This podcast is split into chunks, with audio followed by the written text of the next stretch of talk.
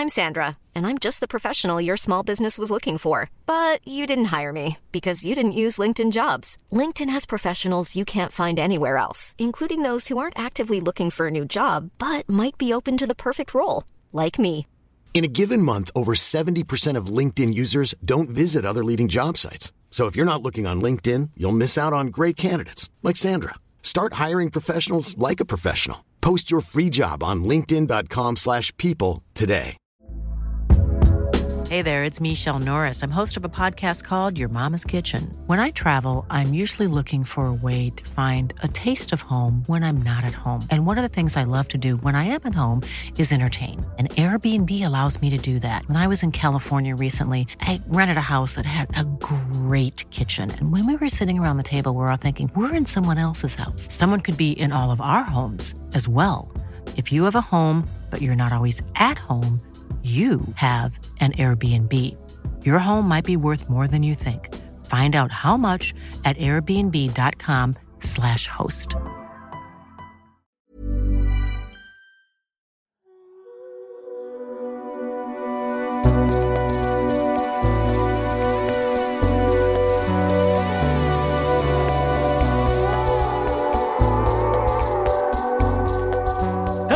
And welcome to Book Off, the literary podcast with a difference. I'm Joe Haddo, and wherever you're listening from, it's great to have you with us and joining me in the studio for the last Book Off of 2022 are two fabulous guests who've collaborated on a book together, and this may be the first collaboration appearance on Book Off that we've ever had, actually. My first guest trained as a journalist before quitting the profession to form his first group, The Great Betrayal, and then The Fanatics before becoming the lead singer and songwriter of the multi platinum selling band Ocean Colour Scene. Since forming in 1989, they've released 11 studio albums, including the million selling Moseley Shoals and the number one Marchin' Already, which I bought for $10.99 in Plough Play Records in Eastbourne back in 97 or whenever it was. Here to tell us about his new book, One for the Road The Life and Lyrics of Simon Fowler. It's Simon Fowler. Hello. Hello. Lovely to see you. And my second guest is a musician turned best selling author whose previous books include Isle of Noises, Walls Come Tumbling Down, Don't Look Back in Anger, and Like Some Forgotten Dream. He has also co authored several music books, including When Ziggy Played the Marquee with Terry O'Neill, and now, of course, One for the Road. Here to tell us more, it's Daniel Rachel. Hello to you. Hello, Joe. Lovely to see you again. and I don't need to introduce you two, do I? Because you've known each other for Yeah. years. Yeah, I've known Daniel since he was five. Yeah. Not not well. We we sort of became mates really when you when you were about sixteen. Yeah, I knew your dad yeah, before you I knew my- you. Yeah, that's right. Yeah. My dad used to drive him and his squabbling siblings to school. We had to line up on his uh, drive in Olton in Solihull in, in formation, and and, uh, and, he, and his box ninety two K was the number yeah, plate. of God, it. it was yeah. a strange VW, It was a variant, a VW variant in Sumatra Green. and the variant was it, is it kind of a uh, an estate of a sort, yeah, yeah, wasn't it? Yeah. He told he had he used to have his uh, police cap on the back of the car, and you know I was like seven, Yeah. and I remember picking it up, and he turned kind of very sternly. And, and informed me that if he was involved in a murder investigation, my fingerprints would now be on his cap, and I would be going probably to prison. And, uh, Amazing. and uh, but uh, Sounds but like I- my dad. it took me until I met Simon as I was 16 to realise that they shared the same humour. And for 10 years, I had the fear of prison. So, over the next 30 minutes or so, we're going to talk about this book, this brilliant new book that's come. Well, it's out, isn't it? I think, or available, and then it's in shops in January. Um, we're going to talk about your collaboration, find out what you've been reading and enjoying recently, and of course, we'll do the book off, where each of you gets three minutes to tell us about a book you love that you think we should all read. Um, so, take us back, Daniel, to the to when you actually. I mean, I know you said you first met when when you might have been five or six. When did you actually start sort of being mates? In October 1985, on, a, on a Friday morning, uh, when Simon came knocking on my door with an acoustic guitar and played Twist and Shout, and I thought John Lennon was in the room. And uh, I thought, it, it was just stunning, uh, absolutely stunning. And I thought, wherever he's going, I'm going to. It was one of, the, and I had answered an advert on a wall uh, at college, and Simon was advertising for musicians. I Just didn't trying- know. Just actually trying to pick up young men. Under a guise of musicians. But you said you said Simon that because I called the number and you realised it was me Mm. before I realised who you were. yeah, I think so. Yeah, yeah. I can't remember. It was a. A long. It was a long time ago. Well, as we were talking, I was he, Simon was saying, and is your name Daniel? Do you, do you live on the Warwick Road? Yes. Two eight nine. Yes. Yeah. Have you got a brother called Ben? Yes. and it, so it went on. I was thinking, oh God.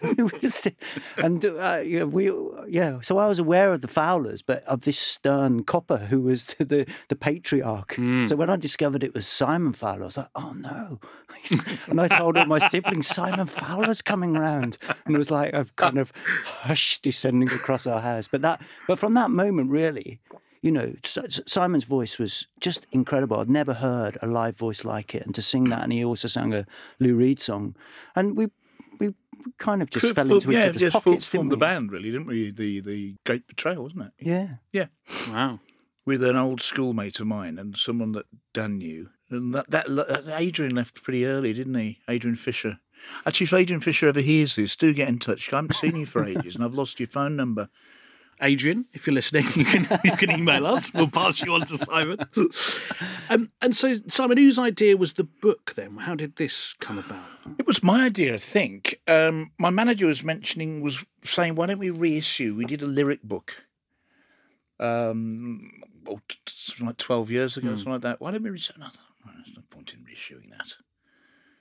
And then I'd seen, I'd either got or I'd read in the newspapers um, extracts from Mac- McCartney's book. Mm. So that was the template, really, that let's do it so that we have a chat. And out of, so you pick a song, and that then turns into whatever it turns into. And it became pretty obvious early on that it was going to turn into us talking about our joint experiences. Mm. And that's the main difference in the, the McCartney book. It's simply him. Yeah. Whereas my book with Daniel is a conversation, and I think I think that that's uh, that's more interesting because although the song is the springboard for that chapter, it leads on to far more interesting things than sort of discussing the uh, syntax of the middle eight. because also in it are these wonderful photos and memorabilia that you've obviously kept. No, no, it's all done. It's all done. Oh, is it all yours? Is it? Yeah. Is it all your stuff? I'm not. I'm not a hoarder. I, I've never owned a camera. Is that Uh, right? Can't use a computer. Oh wow. Um, I think I'm probably just not organised. I'm just too, too useless. when we shared a flat in Moseley in the mid 90s, uh, uh, Simon had two possessions because, as he says, he's not materialistic at all. And the two possessions were a Gibson acoustic guitar, which you were very proud of because it's pre Beatles, isn't it? well, so I believe. I believe it's 62. If I ever find out it isn't, I'll be most disappointed. to be quite honest. and you will be punished. and, uh, and, the, and the other one was a triple uh, vinyl album by Neil Young called Decade. And I only discovered it one day. It was hidden in your sock drawer. then those are the only two possessions I was aware that you ever owned. I've never met anybody who cares less for materialistic objects, really. Mm, yeah, I'm, I'm. I'm not probably the most valuable materialistic material thing I've got, apart from my guitar, and my car. Are probably these boots. Which are made for walking. They are. Yeah, these are Cheaney Cheaney boots, incidentally. Is that an ode to Cheyne Walk? No, Cheney it's, uh, Walk? It is, yeah. yeah. No, no, no, it's Cheaney. It's uh, it's a Northampton sort of you know traditional English shoemakers. But most of my clothes are my partner's Roberts, right. or in fact, So is he probably. walking around naked? Yeah. Yeah, it's great to actually to be able to, to wear the same clothes as your wife. It cuts down on the money. You can spend it all on Peroni then. Oh, so that's interesting because I was thinking, oh, I, you're like me, Simon. You keep all this because I keep photos and I keep No, I stubs, and but that's actually you, Daniel. That's that's you brought that to this book. I- if, if if that's kind of been described as a character trait of mine, I don't quite recognise it, but it's true Okay. that I have. I do tend to amass yeah. lots of little things, but I'm yeah, it's not. It's not overtly conscious, but it must be. Yeah, but yeah. So when I when Simon said, "Let's do this book," I started pulling out all various things I had, and I, I had loads of handwritten lyrics of Simon's, and and I'd always had cameras. I love I love taking photographs. Um, uh, with with a you know with a, a- a stills camera and, and film and and and and so many things that I just um, and a lot. In fact, I, I went. And this sounds a bit balmy, actually, but I went through every single book that on on my shelves, uh, uh, uh, which is. As you can imagine, several hundred, because I know I use things as bookmarks. Oh, yes, yeah. And so I'd go to a book and go, oh, look, Simon played this gig in 94, but I was reading Magnus Mills that day, you know, that kind of, that kind of thing. And so, yeah, I mean, but the handwritten things were. Actually, I think really- I, I had I that's actually something I did keep. Um, was a lot of handwritten lyrics. You had Get Blown Away in I various got, I got, I got, I got hundreds of those, and I think mainly because I, I mainly keep them, just because I wouldn't really throw them away. They used to be kept in a piano stool. Um, A piano but it was yeah, but it was mainly so that I could, when we went on tour, if we, ch- you know, what, what what songs we do in this tour, so I'd have, well, I, I know I've got them, Yeah, so I can learn them. that's good. Yeah, I'll be doing that next week. But when we came to check the lyrics, I, you know, because I put the lyrics and sent them to Simon, said, "You need to check these. Yeah. These are the definitive version."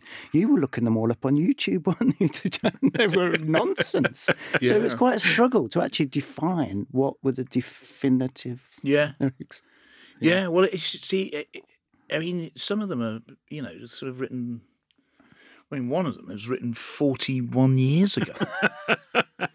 Did you use a quail? Is that the right word? yeah, it's uh, yeah. I mean, that Quill. song- Quill. Yeah. Quail. That's an egg, isn't it? Yeah, but you could. I mean, you could have written it in quail. And you was thinking- sounded wrong. As Well, it's a bird. It's got. Yeah. You could get a Quail quail. egg. You could get a quail quill. A quail's it, yes. A quail quill. Yeah. no, it was an ostrich, you buffoon. Um, I wrote it in beak. Right, I'm not speaking anymore. and uh, I've forgotten where we were. No, but that is, I I mean, it's, it was really exciting to discover all this ephemera and, Yeah. and the photographs and things that I hadn't seen for a long time. And then that became this quite exciting stimulus in a way to kind of release memories. And as long as I said, you know, to Simon, do you remember this? And gave a, a kind of a detail. And the, and mm. the, the detail which sparks a memory can be a very strange thing. It's not the obvious thing, like, do you remember playing, you know, Stirling Castle or, you know, th- this particular gig? It will be some nuanced thing that would trip Simon's memory. Yeah. Yeah. You I know, mean, like- to be honest, if you ask, talk, talk to me about, do you remember this gig or not? Invariably, it's no. Unless it's, I mean, I obviously remember certain key gigs that we've done. But do you remember your underpants being wrapped round a turret in a castle? Yes, I do, indeed. there you go. Yeah. yes. Well, J- Jarvis Cocker, um, who was on the pod recently for his book, his, And he went up Goody into his too. attic. Mhm. And Goody was too. And great he was too. Thank you. Yes, he was. Yeah. Um, I should imagine he's fascinating. I've, I've met him a few times, but I've never really sat down and spoken to him. wonderful and Yeah. and fascinating and said exactly that he said when he was up in his attic you know which is the the sort of spark of his whole book he didn't want to write a sort of memoir thing but he he used objects Yeah. and he said it was the tiniest insignificant ones that made that were the most sort of the, the the memories kept Well, I mean, back. memories can be triggered. I mean, there's famously mem- memories can be triggered by smells. Smells, That's yes. that- Yeah. I mean, if I smell a sort of like a pine pine trees, and so I'm instantly walking down Banks Road in Sandbanks when I was seven. uh, uh, you know, um, but gigs are certainly that that's not a trigger for me at all because we mu- I I don't know how many gigs we've played, but it must be. Well, I was going to say hundreds, but it's probably more likely to be over a thousand, isn't it? Over thirty years. But that was I an think so. exciting thing about the book, actually, because when you mentioned Sandbanks, you ended up telling me a story I'd never heard before, which is about a night uh, a, a, a nightmare you had Mm. based around going down to Sandbanks. It wasn't wasn't summer. It was going down to a place called Corfe Mullen when Right. the night that the night before my granddad died. in Dorset Yeah, Hmm. that's right. Yeah, by Dorchester, by by Wimborne. That's right yeah My nan and granddad would have read. They ran a um a what used to be called a VG store. Do you remember them? I don't It's like a, it's like now like you'd, uh, a Londis or something. like that. Okay, So it is okay, that type right. of thing. Yeah. And we had a phone call saying that my granddad was my mum needed to get down there. And we went down in my uncle's Mini in pouring driving rain, and I had this bizarre dream based around that. And I think it was I, I think it was a bit of a recurring dream. I remember probably at the age of about six or six or seven that I had a, a continually had nightmares.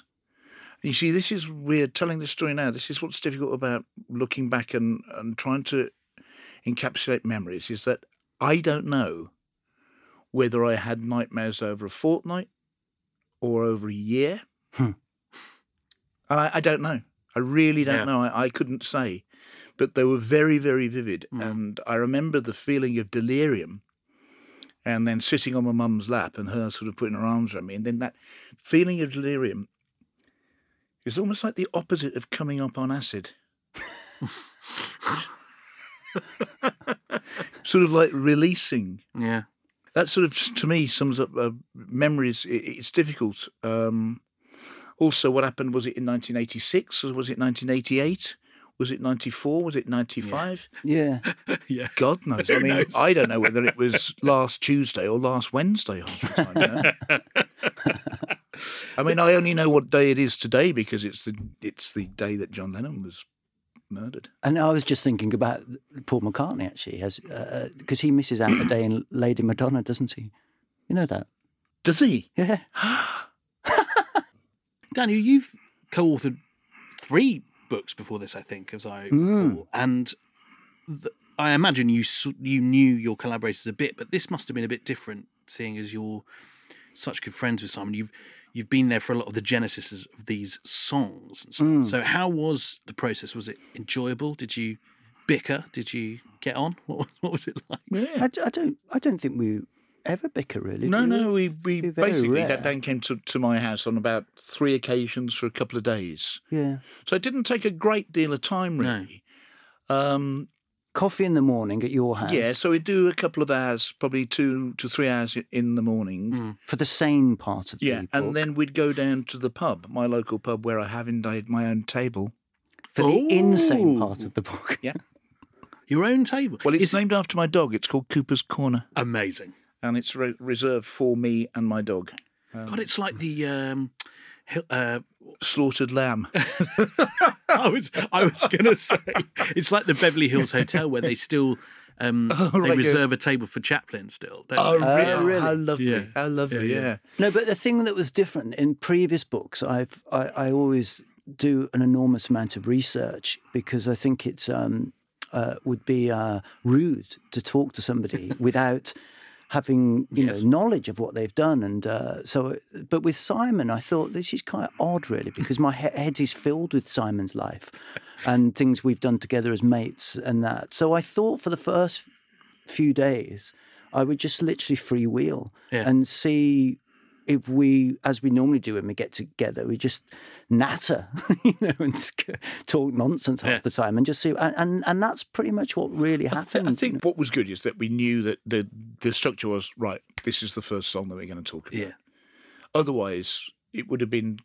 Well, what happened at the beginning Yeah. would have been really difficult. I that idea of a memoir, and actually, we was talking about this the other day, didn't we? That um, we was saying that that McCartney was the template, but in in a way, I think that Mama's in ham. yeah, uh, Darling. Darling, and One Two Three Four by Craig Brown were good examples of where you can just sort of. And what I did, I I, I, I loved the Craig Brown book, and what I did, Hmm. I, I thought, right, because I'm such a Beatles nut, I thought, great, all I'll do is just read one chapter every day, and then I can bore everyone about that story until tomorrow. but I can bore them about another one. For instance, do you know that Lady Madonna misses out one, one of the days of the week? That's a good. I didn't know you thought that because because Ma'am Darling's brilliant, isn't it? I haven't read it. I haven't. Oh, have I you not? No, I haven't. It's, Oh. pretty it's pretty, basically, it, it's this. It's it, it takes a focus that then leads to stories. And I mean, in, in a more simplistic way, there was a book that I bought oh three or four years ago by Dan Snow, the historian, and it hmm. was a very simple book, a very simple idea, and it was to take the date. In fact, they do this. They do this every day in the Times.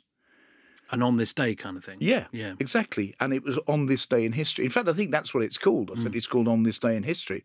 So you go to April the um, nineteenth and find out that you know something happened with um, Joan of Arc or Yeah.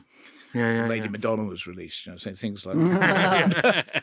yeah, but I think the difference is that the fact that it's in conversation form, one for the road, is uh, is something I've realised having read it back, is that Simon's incredibly candid, and he's not afraid to share what often people might avoid. So he openly talks about drugs, as is always a reference with acid and stuff, but also kind of very. Um, personal and poignant moments in his life. I- I mean, the one that comes to my mind, which we base around the song "My Brother Sarah," which is a clue in itself. My my brother Sarah is when he was outed by the Sun, a double spread, which was.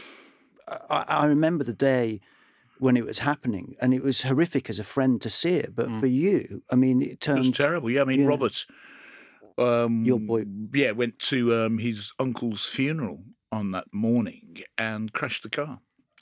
Crashed it down by Edgbaston Cricket Ground. But to set this And in I think context, that, I think that that was, and that could have been a whole lot worse. But your Couldn't the, the reason that it was a secret to then, this is when 97, 98, is that your Yeah. parents didn't know you were gay, but as close friends we all did. Everybody did. So yeah. we all protected the idea, Yes, yeah, and yeah. and we- and you would never admit it to anybody Mm. publicly. And then Yeah. for, uh, so Simon then that day had to let his parents know that in the sun was going to be this double spread, and so he talks about that, and I and I admire your candidness really for I think that doing these conversations generally happened once we'd got to Cooper's Corner.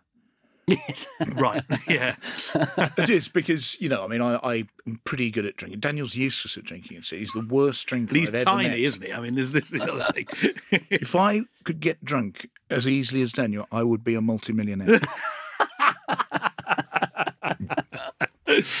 so there'd be we'd be knocking down the Peronis and sort of obviously, and also it- it was very easy to become because we were talking as friends rather than yes, Yeah, exactly. than being interviewed. yes, Yeah. yes. There's already a trust there. There's already a sort of closeness, and you lived some of it, or sort of watched on, so you were able to ask questions that Well, we perhaps others lived we wouldn't. lived with each other all through the nineties. Yeah. uh, and and Yeah. with uh, and at times and with Steve Cradock, the guitar player in Ocean Colour Scene, and with Paul Weller. Yeah. And so, I mean, it was a kind of. The more I think back on it, you can kind of glamorize it, and and it sounds very monkey-ish, monkey-ish, monkey. You know what I'm trying to say, like the Monkees, Yes, that's Monkey. or, or like the Beatles in Help, you know that kind of thing. like a quail. I know what you mean. Yes.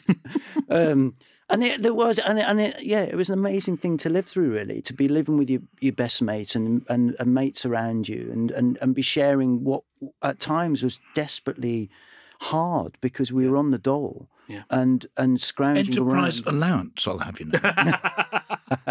for a year again.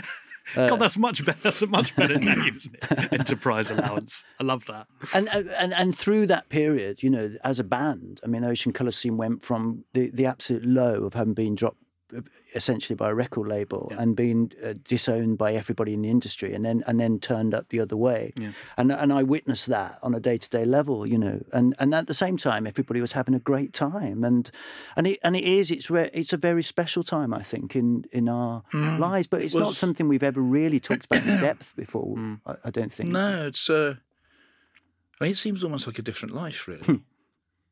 yeah, to the life I lead now, which is Yeah. Sort of in a fairly rural setting in Warwickshire, um, doing as little as possible. But do you look back fondly on those times? Oh yeah, Yeah.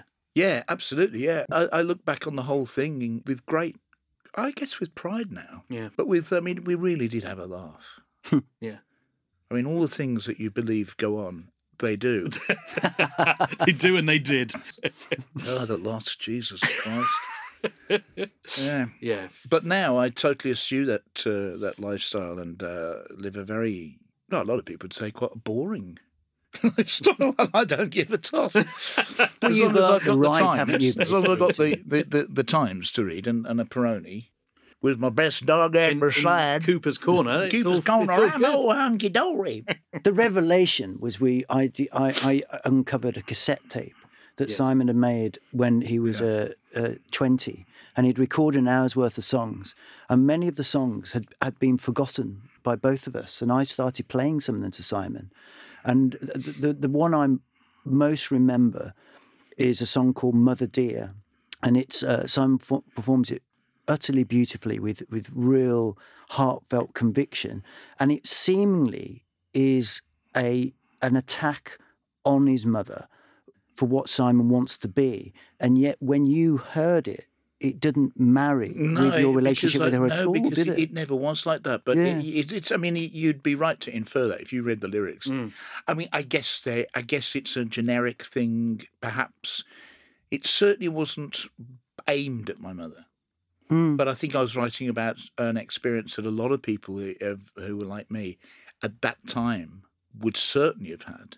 Hmm. And a lot more people, to, to a worse degree, I'm thinking of people who come from religious backgrounds.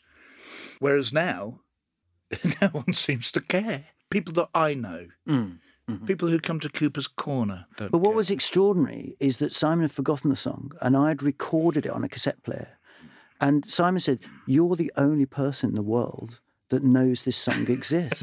and so, had that not happened, it Yeah. would have been. And there's a whole bunch of songs. And Yeah, two- there's there's loads of unreleased song lyrics in there, right? There's like twelve or Exactly. thirteen of them. and a couple of them we've put on a on a seven inch single, which is very exciting. Mm. And then and then Simon's going to make good of some of the others, Mm. and and and that that I think is the thing that's kind of shocked me and scared me the most because that idea that you could write something that's wonderful and beautiful and it and it be lost you know? Can you imagine i, I keep on imagining if a, a tape appeared of noel gallagher three years before definitely maybe and he said you know what? I've got a tape of an hour's worth of music. Most of the songs i've forgotten about and here they all are. And there's a couple that end up in oasis and you go oh my god. Uh, you, the, world needs to hear this and that's how it felt to me with Yeah. this tape of simon's so exciting. I'm Sandra, and I'm just the professional your small business was looking for. But you didn't hire me because you didn't use LinkedIn jobs. LinkedIn has professionals you can't find anywhere else, including those who aren't actively looking for a new job but might be open to the perfect role, like me.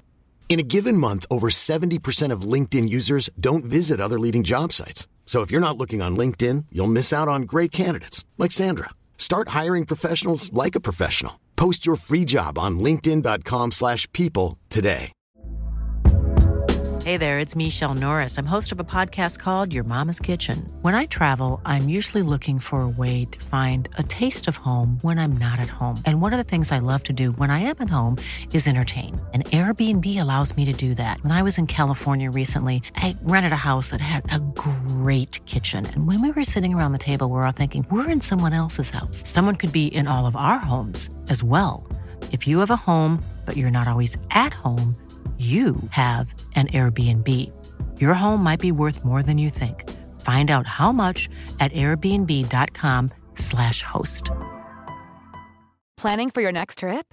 Elevate your travel style with Quince. Quince has all the jet setting essentials you'll want for your next getaway, like European linen, premium luggage options, buttery soft Italian leather bags, and so much more. And is all priced at 50 to 80% less than similar brands. Plus, Quince only works with factories that use safe and ethical manufacturing practices. Pack your bags with high-quality essentials you'll be wearing for vacations to come with Quince. Go to quince.com slash pack for free shipping and 365-day returns. Um, I want to uh, ask you about what you've been reading and enjoying recently, because I always like to ask my guests this. Also, put them on the spot a bit, you know, get them to try and remember oh that book that I loved. Um, it doesn't have to be something that's out recently, just something that perhaps you've you've read, you've picked up a new author, you've discovered that kind of thing. What have you been reading, Danny, recently and enjoying? There's three books um, recently. I'm I'm about ten pages off reading Night by Elie Wiesel. I think you pronounce that, which is about uh, an inmate at Auschwitz, and it's very short. It's very short sentences. It's very eloquently and beautifully written. I think he wrote it possibly in the fifties. I borrowed it from the library. Big fan of libraries, and um, Me too. yeah, and i i he he's just descri- he's only fifteen when he's imprisoned, and and he survives. He, obviously because he writes the book. That's an incredible read. Wow. uh, Shuggie Bain. I, I Douglas read. Stuart. Oh my God! Isn't I it mean, amazing? I haven't stunning. read that. It's stunning. Wonderful. Yeah. absolutely incredibly written. The story itself is unbelievable. Set in Glasgow and the relationship with his al- a, a young lad with his alcoholic mother, and Agnes. yeah, the character of Agnes is extraordinary, isn't she? Isn't she? Oh my God! I mean, it's so beautifully written, and I purposely am not reading the next one because I want. I've done this too often, where I rush to the author's next book. You and- should wait. You Yeah, should wait, you can- absolutely. Young Yes. Mungo is the second. Yeah, it's, Yes. it's it's sort of in the same, shall we say, vein.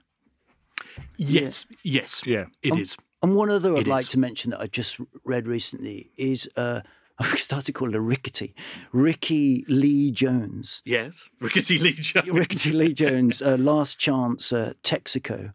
Well, it's essentially her memoir, but Hmm. it's it's it's novelistic the way that she writes, and um, I don't really, I don't. I'm not a fan of her music. Oh, right. I don't really know her music at all beyond Chuck E.'s in Love. I go back to those first few albums quite a lot. Do you? The first two, three, yeah, Flying Cowboys and and the self-titled debut. I think they're wonderful. Oh, okay. Really wonderful. well, on the on the paperback that I have, there's a quote from Nick Hornby, and he compares it to two other music books, uh, uh, saying it's between Dylan's Chronicles and Patti Smith's. Oh, And just uh, kids. Yeah, and, and those two are extraordinary books and beautifully written and go beyond kind of music books. And I, I would, I with Nick Hornby, I'd agree that this book belongs there. It's her her her life and the way she tells it and the way she can shoot out kind of explanations and descriptions from the hip almost like a hmm. gunslinger. Hmm. It's like her ability with language is quite extraordinary. And you only get to the point where she appears and makes it through Saturday Night Live in the last kind of 20 pages or so. Oh, wow, Where okay. what she goes through. But as as as as I think with most books, often the description and what a book about isn't isn't is not as great as the style in which somebody writes in. And she has got a, a rare ability with language. That sounds fun. I've written that down because I, I, I sort of love Rickie Lee Jones, and I, I- think that the time and the people she was hanging around with in the play is are so fascinating. That Hmm. we're probably going to love that. Thank you. Three great recommendations. What about you, Simon? You've been reading? Well, yeah, I'd like, I'd like to just go back to the Dylan book, The Chronicles, Oh, yeah. because uh, I thought the first chapter, the opening, or the opening section, not chapter, Mm. was brilliant. Oh, this is going to be fantastic. And then we get on to where he's disillusioned in Woodstock and doesn't want to be the voice of a generation. And I thought, you moaning fucker. I honestly, and I, I, I gave up. I Oh, thought, no, I- really? Yeah, I did because I just thought, just shut up. I did, so I never got to the end of it. He really annoyed me, quite frankly. One, two, three, four, five, six, seven, nine, and ten. Have you shut up yet? I, I read a lot of poetry re- recently. Oh, yeah. I, I always have done. Uh, I, I think one of my favourite poet, poets is probably Larkin. And uh, people like Louis Louis MacNeice, probably maybe sort of Betjeman. Uh, Betjeman, I think you have to be in the right. I think the sun has to be shining, and you have to have an ice cream in your hand yeah. to, to really get John Betjeman. But I do kind of love his stuff. There's a great book actually by him called um, "Summoned by Bells." Okay. which is a prose poem. That that's that's brilliant. Um, but and I, I've also been re- recently reading. Just I, I think I read someone going on about how much they had enjoyed it. So I thought I've always known this book, so I'll go and try it out. It's, it's uh, Notes from a Small Island, by Bill Bryson. Bill Bryson. Now I'm enjoying it, but I don't know if it's times have changed. I mean, it was written in '96. Yeah, it's old now. I mean. I'm I'm enjoying it, but it's not as amazingly hilarious as I thought it was going to be. To be honest, it's more sort of um, amusing and nice. yeah. Um, uh, yeah, I mean, it, it, I mean, it, it's it's an old, it's a really old trope. I mean, you go back to, I think the first bloke who wrote a book like this was Daniel Defoe. Uh, he walked through Britain, and then there was um, J.B. Priestley in the thirties, which is just pre-war actually, that book, is, isn't it? Where he makes, I think it's probably railway journeys, and describes towns and cities, which no doubt now are almost beyond recognition. Yes, exactly. Yeah, yeah. Is it true of Ulysses that the the the, the, the, Yeah, the yeah. journey of Le, Leo Leon Bloom? Yeah. he, it's a, it's a it's about you. if you follow it with your hand, Yeah, it it- draws a question mark. Oh no, no, it's it's based upon Homer. Oh right. It's based upon well, Ulysses. Oh yes. That's why I was in set five for English. That's a book I wish I, I wish I could say I'd read that, but I've given it a go. Oh, I haven't. I didn't understand the word. I, I spoke. I, I remember I met Natasha, our friend, and she'd been to Cambridge, and she told me what she thought it was about, and I instantly shut up, thinking I really don't don't, know nothing about anything, nothing. Well, I, I just didn't really. I couldn't look forward to the 200 page soliloquy with no punctuation. No, that at is the stunning, end. though. But in hmm. some ways, Simon, I thinking about some of these books and the, you know the James Joyce, I I can't be asked. I hmm. mean, I know hmm. I know that you're, you're there's, there's this hanging over thing of like, oh, you should have read this and you should. have, And I'm like, well, sh- I don't know. I'd rather read Shuggie Bain. You know, like, Yeah, I, I just I don't like the idea of should. yeah, I- Yeah. and but you know what I mean. I Yeah, mean, I'm no, not saying anyone's absolutely. t- definitely agree with telling you. yeah, that. I, I find that with, with But then there is that. I, I just, I just think just sod it. Yeah. I, I'm not, I'm not going to read to be clever. no, hmm. I want to read to enjoy myself. Yeah, and I yeah, think if yeah. you if you pick hmm. up War and Peace or you pick up Ulysses and you get enjoy it, then brilliant. I just think absolutely brilliant. You know, and and those texts shouldn't be forgotten necessarily. But I also don't think.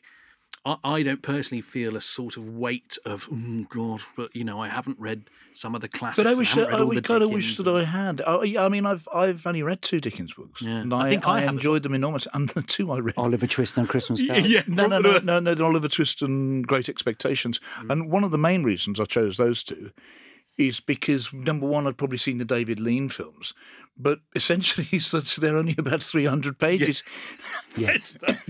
not the You know, big it's not, it's not Nicholas Nickleby. You know, I mean, they may turn that into a play. It was eight hours long, wasn't it? I must say I have read War and Peace along, um, and and and it was uh, it, way more accessible than I ever thought, and I I ended up feeling very touched by the idea because at the centre of, if I've understood it correctly, at the centre of the book is the idea that individual decisions. Uh, uh, determine what happens on battlefields, and then there's a great love story within it as well. And and I, yeah, I thought the language For would, the ladies, for the lady readers. or the laddies.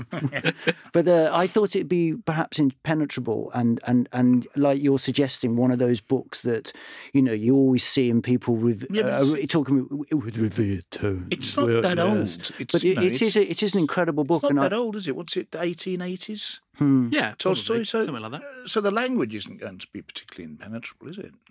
No, I guess not. And actually, when Victoria Hislop was on th- this podcast, she chose War and Peace for Did her she? book off book, but, and but she was very very specific about the translation of it, ah, as in this is the one to read. She did actually. I'll be honest with you, in her three minutes, completely sell War and Peace to me, and I. Oh, good for and- But her. I haven't gone and read it, even though I promised her I would. Anyway, that's that's by the by, because it's time for the book off, where each of you gets three minutes to tell us about a book you love that you think we should all read. And I'm very careful not to say favourite book. I don't believe in that. I think that changes from day to day, week to week. I don't think you can have a favourite book. I don't think you can have a favourite album. So it's just a book that you think everyone listening and me should pick up if we haven't already. Um, we've got to do a bit of admin before we sort of get into it. And we always say the person who's travelled the furthest gets to decide if they go first or second. So that is very much you, Simon, coming from Warwickshire. So would you like yeah, to standing first? up on a train for two hours. standing up? It was horrendous. It was it was it was horrendous. Oh dear. Well, then you definitely get to decide whether to go Yeah. first or second. If you've I'll had... go. I'll go. I'll go first. I don't mind. He's going first. He's going to go first. And Daniel, at the three minute mark, if you're still talking, I'm either going to be ringing you out with a school bell or honking you out with the horn. I So wondered what they were there for. They're Yeah, for the you- comedy, the comedy element. The Harpo podcast. Marx. They've Yeah, just yeah. sort of been Part show. sat on the table and with Yeah. no explanation there. Yeah, it'd be sort of a funny if odd, every isn't it? time someone mentioned a Russian author, you gave them the air. um, yeah. Every time um, a quail was mentioned, you gave it. Um, so, which one would you like at your three minutes if you're still talking? oh, I'll go for Harpo. Harpo. You're going Harpo. Okay. Yeah. Very good. That means you get the bell then, Simon. Now, I'm going to put three minutes on the clock. You don't have to use all three, but if you're still talking at the three minutes, I'll be ringing you out. Just before we set the timer going, tell us what book you're putting forward. well, I'm putting forward uh, the complete short stories of William Trevor. Fantastic. All right then, three minutes on the clock, uninterrupted. Over to you. Right. Well, the first adult book I think that I ever read was when I was 16. So um, up until then, it had been Shoot magazines, you know, and um, um, it was The Children of Dynmouth um, by William Trevor, which I think is about 1976. It came out, um, and I absolutely loved it. And I, there was something about the way that he writes that touched a nerve with me. That he sort of seems to have the sensibilities of people in the world that that I share. And um, so I started to read everything that I could find by William Trevor, and these are all from from that. I think I bought that one in a second-hand shop.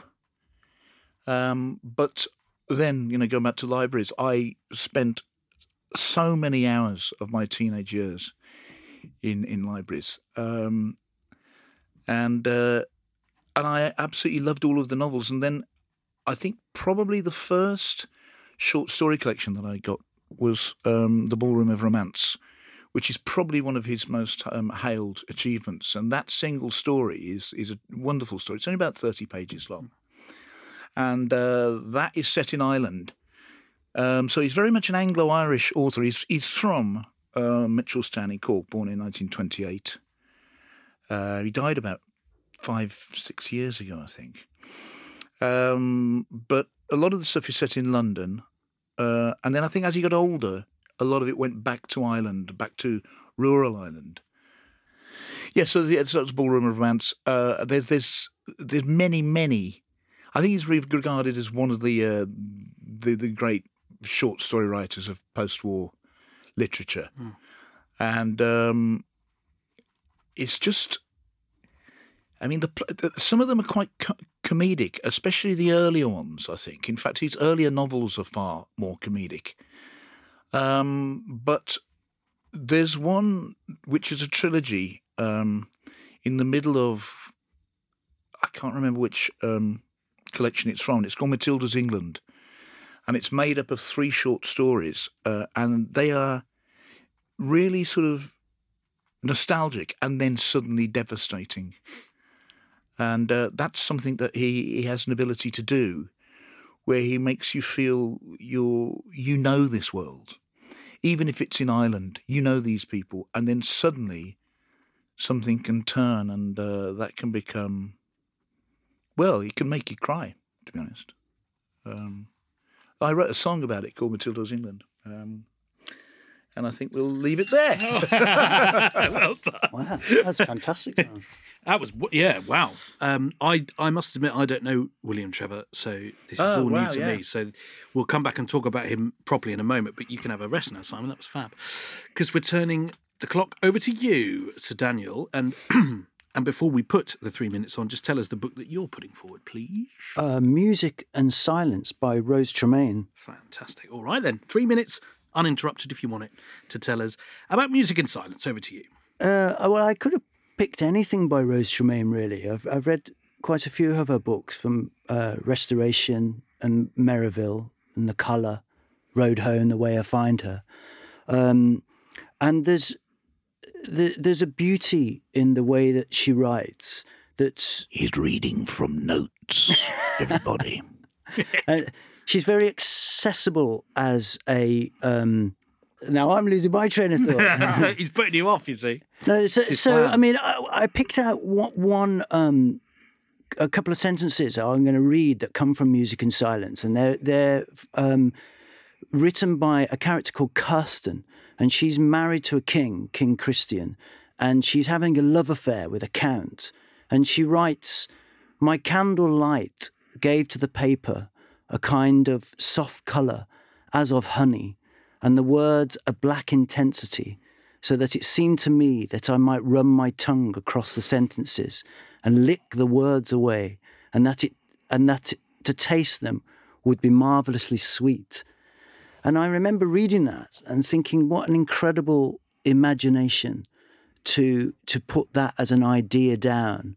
And I think what most surprises me about Rose Tremain is that I, I don't know for what reason, but I have her as a probably a middle class woman that lives in Norfolk and is quite genteel. And then she shocks me because she's incredibly lewd and bawdy and sexual with her characters. So Kirsten has, has fallen out in love with Christian, and with the Count, they get into sessions of whipping one another.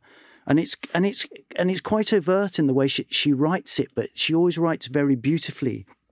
And throughout the book, there's a lot of sexual tension and fetishes, and and as I say, they're very very unexpected. And I think mostly the themes of the book are around love, but love and lust. So you get lust for money, lust for other people. There's a character called Magdalena who ends up sleeping with her stepsons. Um, and she seduces them as younger boys by letting them lick her fingers when she's been making a cake. And and and she she's intent on bringing them into her bosom, literally. And then you have characters that are falling out of love, that are struggling to be in love. Uh, there's a beautiful relationship around Peter, who's a lutenist, and Emilia, who's working in the court, and their love seems like it will never be, will never come together. And I can see you with the the horn run out. Your face then was like, oh, oh no, no. Oh, oh, well done. I know you had loads more to say there, didn't you? I think I feel like I, th- feel like you had a couple of uh, other important points to make. Um, wow. Okay, two great pictures there, and two very different books, of course. Um, you can have a little breather now. We're going to talk about we're going to talk about William Trevor again. Um, I loved the what you said quite quite near the end there, Simon, about. Um, nostalgic and then suddenly devastating and then his mm. ability to sort of make you think you know the, the yeah. world the characters and then just go boom. yeah well i think i think that especially when he's writing about rural ireland i mean there's there is well, I mean, life is like that, isn't yeah. it? Life is sort yeah. of like uh, domestic, nostalgic, and then devastating. Yeah, uh, for everyone. And also, in he, he, I think he dwells a lot on the idea of people in rural Ireland who are in farmhouses and what's expected of them, probably in the fifties mm. more so than now, when the women really are expected to either get married or or do the washing and looking after the curmudgeonly crippled father, etc., etc. Um, I also love that that he's sort of been a journey author for you, I suppose, from you know you reading that first your mm. first adult book was him, and then you went back to the library and you discovered all his others, and you sort of that's such a lovely thing, I think, you know, that we, and I think we all have authors like that. I, I, I think also because he's, he's, important to me because he was the first author that I really read for, um, sort of in, for pleasure in, in, any way. Yeah. yeah. Oh right. Yeah. You know you've tripped a memory? I seem to remember that uh, uh in the 90s that a magazine offered you the opportunity it, to interview it, somebody. It was and... Paul Murphy. Paul Murphy wanted to make a radio program for Radio 4 where I would meet up with William Trevor. And you wow. wouldn't do it, would you? No, I don't know what happened about it. It was going to be it was going to be nonsense, I think, to be honest. it was going to be based around the, the day we caught the train, and that was going to be some arc. But, but you said that you were ultimately you were too scared because you wouldn't know what to say yeah, to him, I and I couldn't believe was. you didn't yeah. jump on the opportunity. Yeah. Um, well, I loved, I absolutely loved hearing you talk about him, and I also am quite an advocate of short stories, and I always say on this podcast and, and when I'm chatting with authors that it's lovely to have a collection of short stories sort of on the go, just to have one before bed, or you know, mm. sometimes in the evening when you've done the telly or there's fuck all on and you're like, well, I'll just have a whiskey and I'll sit and read something. Then it's nice yeah. to have a collection, isn't it, on the go? so I'm going to check him out. And thank you very much for that recommendation. And thank you too, Daniel, for talking about Rose Tremain. And um, I love the quote that you picked out from the book there and the fact you said, you know, she's got this incredible imagination, which she does. And the beauty in, in sort of the writing um, is, is brill. The the best the best part of your picture of me was how you said she she shocks me. Mm. She these cat these lewd and bawdy characters and the sort of fetishness and everything. It's like, oh right, yeah. We well, go. she poses to you as a reader, you uh, you to challenge your own morals and scruples because she sets up all these interwoven stories mm. and situations where people are very nasty and and are manipulative and trying to do things for their own gain. Mm. And it feels very real. And yet, you, I find myself been seduced by lots of these characters that are, are, are desperate in the wrong, Hmm. but it, and it challenges you, and and then, and then she takes you into these dark areas. That you know, I find myself thinking, "Oh, I really want another chapter about her," and she's not coming. And then I'm thinking, "Why?" And you know, and even I, I, all my thoughts about Rose Tremain are based on one photograph on the back of one of the books, and it, as I say, it just doesn't tally with what I think. And she often mentions, um, you know, petite feet in satin shoes, and and or licking the insole of a part of the body and things. And I think, are you is that you speaking? Because it comes across in quite a few of your books, and and I, I'm shocked, but uh, also it's a joy because she does it. I mean, it's sounding like an episode, of, uh, uh, you know, an edition of Loaded or something from the '90s, but but it's really done with an incredible beauty, and um, you know that's what I like. And I and I purposely didn't talk about the narrative or what the plot is in the same way as my favourite author ever is Cormac McCarthy. And you, you describe, you know, the plot. A man rides on a horse across a wasteland, and it will sound like a French film. They Yes. dillied and dallied across the Oh, grass, yes. you know, and drank French wine. You know, it's not about that. It's about how you write Yeah. and what you put into the description. And she does it in abundance. And I have no idea how successful she is or how well known she She's is. very well. Oh, Is pretty, yeah, Right, yeah, yeah. pretty well read and bought and. And if you're talking Right, about well- people like if that that style style of writing, I think the two greatest stylists that I have read um, are Scott Fitzgerald Hmm. in um, particularly The Great Gatsby. I think I didn't get of, on with one that of at the all. novels. And also, it's quite short. Yes, it is short. It's nice, There's a isn't it? theme Yeah, yeah, going yeah. out here, isn't there? Yeah. A single whiskey's worth, yeah, perhaps, Joe. exactly. and, and the other the other one would be Truman Capote with um, Oh, in Cold Blood. Well, in, not in, yeah, that's that's a great book. But Well, I- I'm- Breakfast at Tiffany's, you're going to say. aren't you? No, no, I'm No, thinking of his first one. which He was wrote it when he was 24, which is called, and I can never get the title right, whether it's Other Voices, Other Rooms, or Other Rooms, Other Voices. but it's that one. Hmm. It's the one where Joel Knox goes and lives with Other his Voices, strange. And can you do an impression of Truman Capote? Oh yeah, with his uh, with his strange Uncle Randolph in the swamps. It's, uh, it's incredibly. He's an incredible writer. Yeah. and I think that uh, his sentences, are, are, I think, are incredible. I remember particularly the opening, cha- chapter three, where he describes a ball setting at uh, uh, Gatsby's house. Hmm. I think I've never, don't think I've ever read anything anyone who writes quite like this. Um, It's a, it's funny that book because I think it does actually. I think there are people who absolutely love it, and I think there are people who are a bit like, eh, whatever, you know. But it is a classic, you know. Great Gatsby, I'm talking about now. uh, people say it's, it is the great American novel. The Great American Novel. but Who, whatever. yeah, but what, yeah, I what mean, people know, man.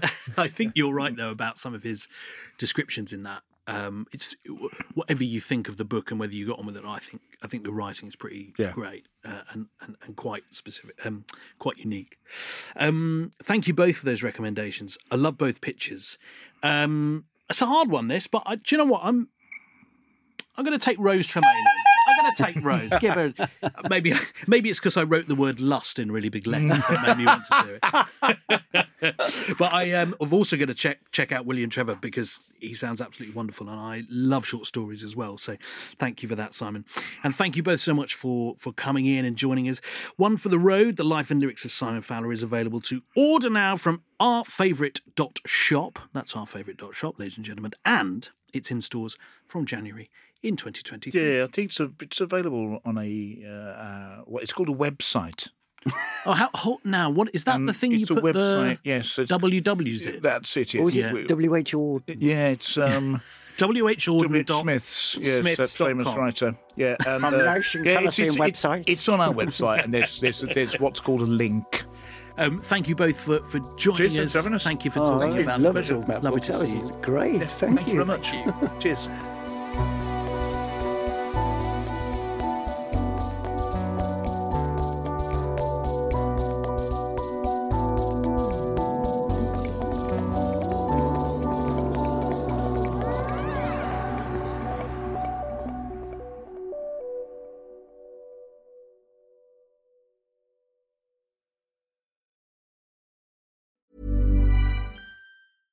Selling a little or a lot? Shopify helps you do your thing however you cha-ching. Shopify is the global commerce platform that helps you sell at every stage of your business. From the launch your online shop stage to the first real life store stage, all the way to the did we just hit a million orders stage. Shopify is there to help you grow. Shopify helps you turn browsers into buyers with the internet's best converting checkout. 36% better on average compared to other leading commerce platforms because businesses that grow grow with Shopify. Get a $1 per month trial period at shopify.com/work. shopify.com/work. Hey, it's Paige DeSorbo from Giggly Squad. High quality fashion without the price tag. Say hello to Quince. I'm snagging high-end essentials like cozy cashmere sweaters, sleek leather jackets, fine jewelry, and so much more. With Quince being 50 to 80% less than similar brands. And they partner with factories that prioritize safe ethical and responsible manufacturing. I love that. Luxury quality within reach. Go to quince.com slash style to get free shipping and 365 day returns on your next order. Quince.com slash style